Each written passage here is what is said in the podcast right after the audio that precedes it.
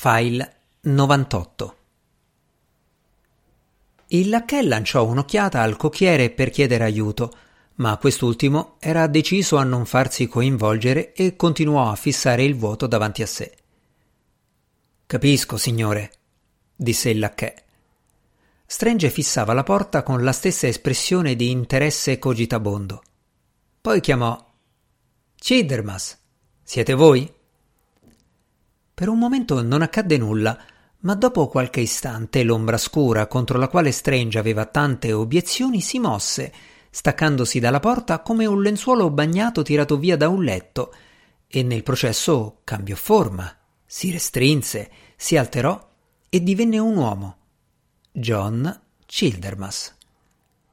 Childermas sorrise del suo sorriso storto. Beh, signore, non potevo pretendere di nascondermi a voi per molto tempo. Strange sbuffò. Vi aspetto da una settimana e anche più. Dove siete stato? Il mio padrone mi ha mandato soltanto ieri. E come sta il vostro padrone? Oh, non bene, signore, non bene. È afflitto da raffreddori e mal di capo e tremori negli arti. Gli succede così ogni volta che qualcuno lo fa arrabbiare, e nessuno lo fa arrabbiare quanto voi. Mi fa piacere sentirlo. A proposito, signore, avevo in mente di dirvelo. Ho del denaro per voi in Nover Square, i vostri proventi versati dal Ministero del Tesoro e dell'Ammiragliato per l'ultimo trimestre del 1814. Strange sgranò gli occhi per la sorpresa. Davvero il signor Norrell vuole che io abbia la mia parte? Credevo di aver perso per sempre quel denaro. Childermas sorrise. Il signor Norrell non ne sa nulla. Devo portarvelo stasera? Certamente. Non sarò a casa, ma potrete darlo a Jeremy. Ditemi, Childermas, sono curioso. Norrell sa che ve ne andate in giro rendendovi invisibile e trasformandovi in un'ombra? Oh, ho imparato qualche cosetta qua e là. Sono al servizio del signor Norrell da 26 anni. Avrei dovuto essere davvero stupido per non aver imparato nulla. Eh sì, certo, ma non volevo sapere questo. Norrell lo sa? No, signore. Lo sospetta, ma preferisce non sapere. Un mago che trascorre la vita in una stanza piena di libri deve avere qualcuno che vada in giro al posto suo. C'è un limite a ciò che si può scoprire guardando in un bacile d'argento pieno d'acqua. Voi lo sapete. Hmm. Beh, venite con me. Venite a vedere quel che siete venuto a vedere. La casa aveva un'aria molto trascurata, quasi abbandonata. Finestre e intonaco erano sudici e le imposte tutte chiuse. Strange e Childermas attesero sul marciapiede mentre il lacchè bussava alla porta. Strange al riparo dell'ombrello e Childermas del tutto indifferente alla pioggia che cadeva su di lui. Per un certo tempo non accadde nulla. Poi qualcosa indusse il lacchè a guardare meglio e a cominciare una conversazione con qualcuno che nessun altro poteva vedere. Chiunque fosse quella persona, il valletto di Strange non doveva essersene fatto una grande opinione. La fronte aggrottata, le mani sui fianchi, il modo in cui ammoniva, tutto tradiva la più grande impazienza. Dopo un po' la porta fu aperta da una servetta molto piccola, molto sudicia e molto spaventata. Jonathan Strange, Childermas e il lacchè entrarono e nel passare abbassarono tutti e tre lo sguardo sulla bambina terrorizzata nel vedersi puntare gli occhi addosso da uomini così alti e importanti. Strange non si prese il disturbo di farsi annunciare, essendo improbabile riuscire a persuadere la servetta a farlo. Disse invece a Childermas di seguirlo, poi corse su per le scale ed entrò direttamente in una stanza. Là, alla fioca luce di molte candele che si consumavano in una specie di nebbia, poiché la casa pareva produrre condizioni atmosferiche proprie, trovarono l'incisore, Monsieur Minervois, e il suo assistente, Monsieur Forcalquier. Monsieur Minervois, non alto di statura, era snello e aveva capelli scuri, lucenti e morbidi come seta che gli scendevano fino alle spalle e gli cadevano sulla faccia ogni volta che si chinava sul suo lavoro, cosa che avveniva quasi di continuo. Anche gli occhi erano notevoli, grandi, dolci e scuri, rivelavano la sua origine meridionale. L'aspetto di Monsieur Forcalquier formava un curioso contrasto con l'estrema avvenenza del padrone. La faccia era ossuta, gli occhi infossati nelle orbite, la testa rasata coperta da una peluria chiara. A dispetto però della sua aria cadaverica, quasi scheletrica, era una persona di grandissima gentilezza. Erano entrambi rifugiati dalla Francia, ma la distinzione tra un rifugiato e un nemico era davvero troppo sottile per la gente di Spitalfields, tanto che i due erano conosciuti dappertutto come spie francesi. Avevano dovuto soffrire molto a causa di quella ingiusta reputazione. Bande di scolari trovavano che il più grande divertimento delle vacanze fosse appostarsi in attesa dei due francesi per poi picchiarli e farli rotolare nel sudiciume, articolo che Spitalfields possedeva in abbondanza. Altre volte i vicini dei francesi sfogavano i loro sentimenti con sgarberie e fischi e rifiutandosi di vendere loro qualsiasi cosa di cui potessero avere bisogno. Strange era stato di un certo aiuto, facendo da mediatore tra Monsieur Minervois e il suo padrone di casa e facendo capire meglio a quel signore la situazione e la persona di Monsieur Minervois, nonché mandando Jeremy a bere gin in tutte le taverne del vicinato per attaccare bottone con gli indigeni e far sapere in giro che i due francesi erano i protégé di uno dei due maghi inglesi. E se dovessero replicare, aveva detto Strange alzando un dito, dando istruzioni a Jeremy, che il mago più grande è Norrell, è meglio lasciar correre, ma facendo notare che io mi arrabbio molto più facilmente e sono assai più sensibile alle offese fatte ai miei amici. Monsieur Minervois e Monsieur Folcalquier erano riconoscenti a Strange per i suoi sforzi, ma in quelle infelici circostanze avevano trovato che il loro migliore amico era il brandy, bevuto con regolarità durante tutta la giornata. Rintanati nella casa di Elder Street, con le imposte chiuse giorno e notte per difendersi dall'ostilità degli abitanti di Spitalfields, vivevano e lavoravano a lume di candela e avevano interrotto da lungo tempo ogni rapporto con gli orologi. Furono dunque sorpresi nel vedere Strange e Childermas convinti com'erano che fosse notte fonda avevano al loro servizio soltanto la minuscola orfanella dagli occhi sgranati di cui non conoscevano nemmeno il nome, che non li capiva ed era molto intimorita da loro.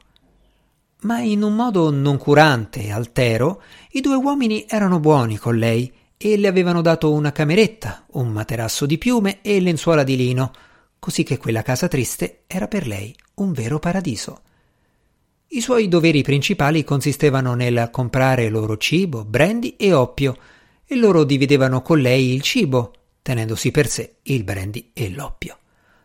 Andava anche a prendere l'acqua e la scaldava perché potessero fare il bagno e radersi, essendo entrambi piuttosto vanitosi. Erano però del tutto indifferenti al disordine e alla sporcizia, il che era un bene, dato che l'orfanella era in grado di tenere una casa come sapeva l'ebraico antico.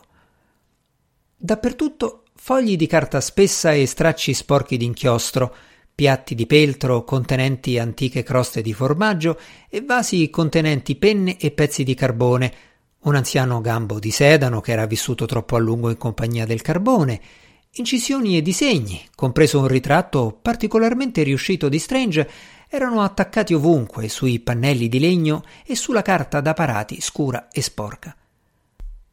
Dietro la casa, in un cortiletto sudicio, cresceva un melo che un tempo era stato un albero nella campagna fino a quando la grigia Londra era sopravvenuta e si era divorata tutti i suoi bei vicini verdi.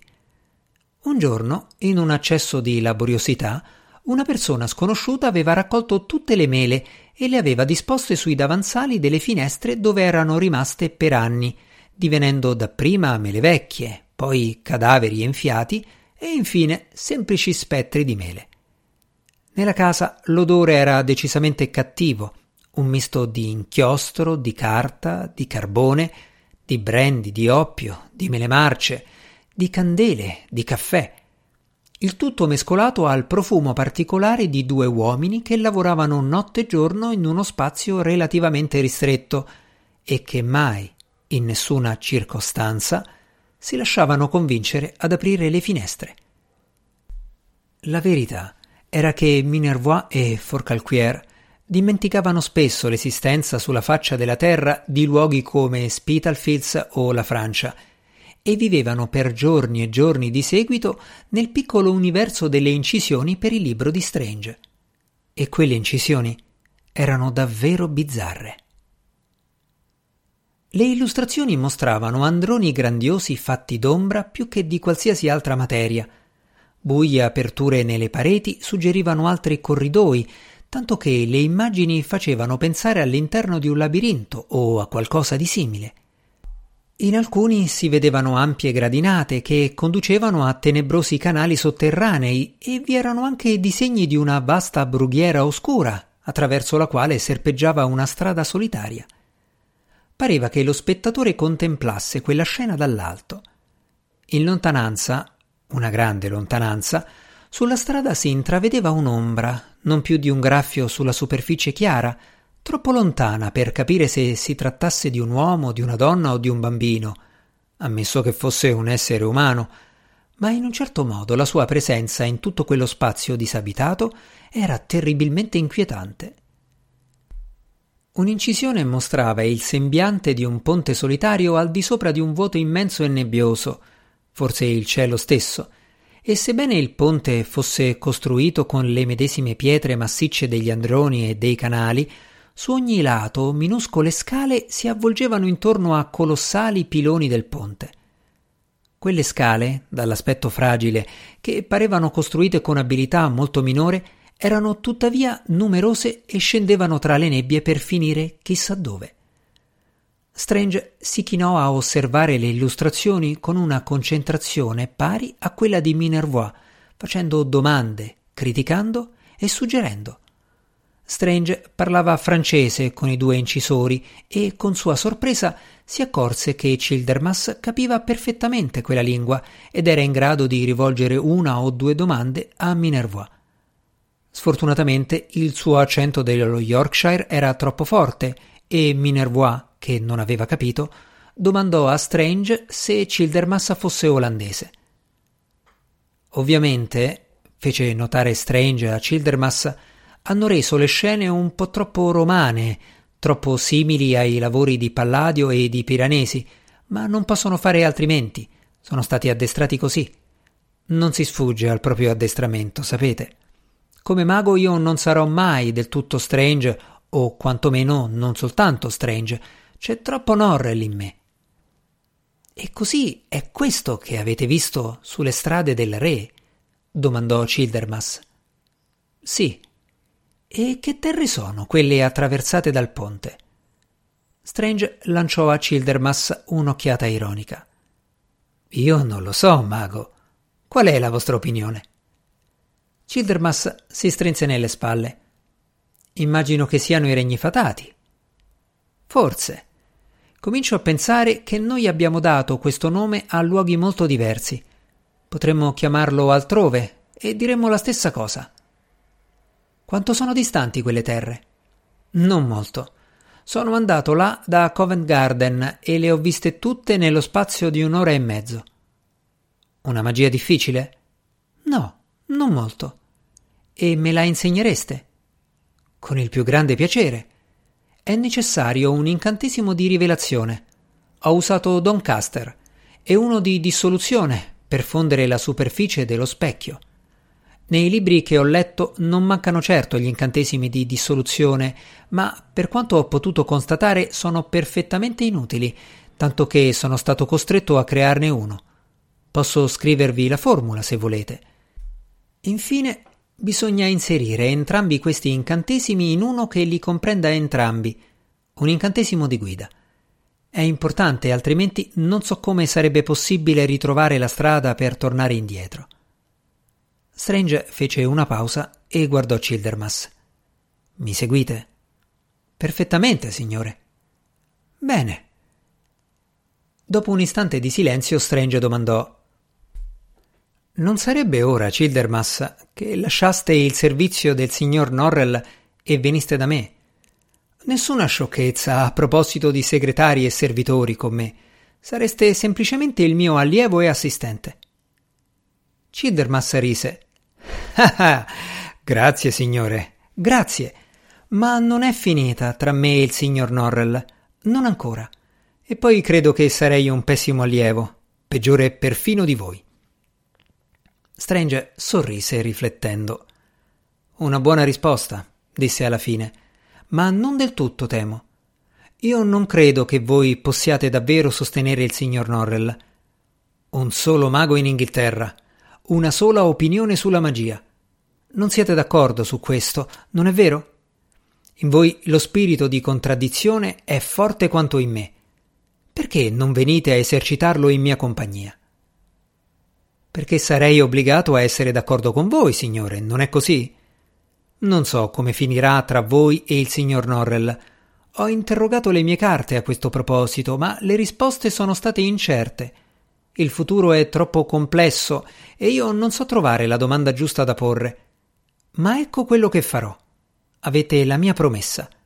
Se fallirete e vincerà il signor Norrell, lascerò il suo servizio e sosterrò la vostra causa, mi opporrò a lui con tutte le mie forze e troverò gli argomenti adatti per creargli dei guai.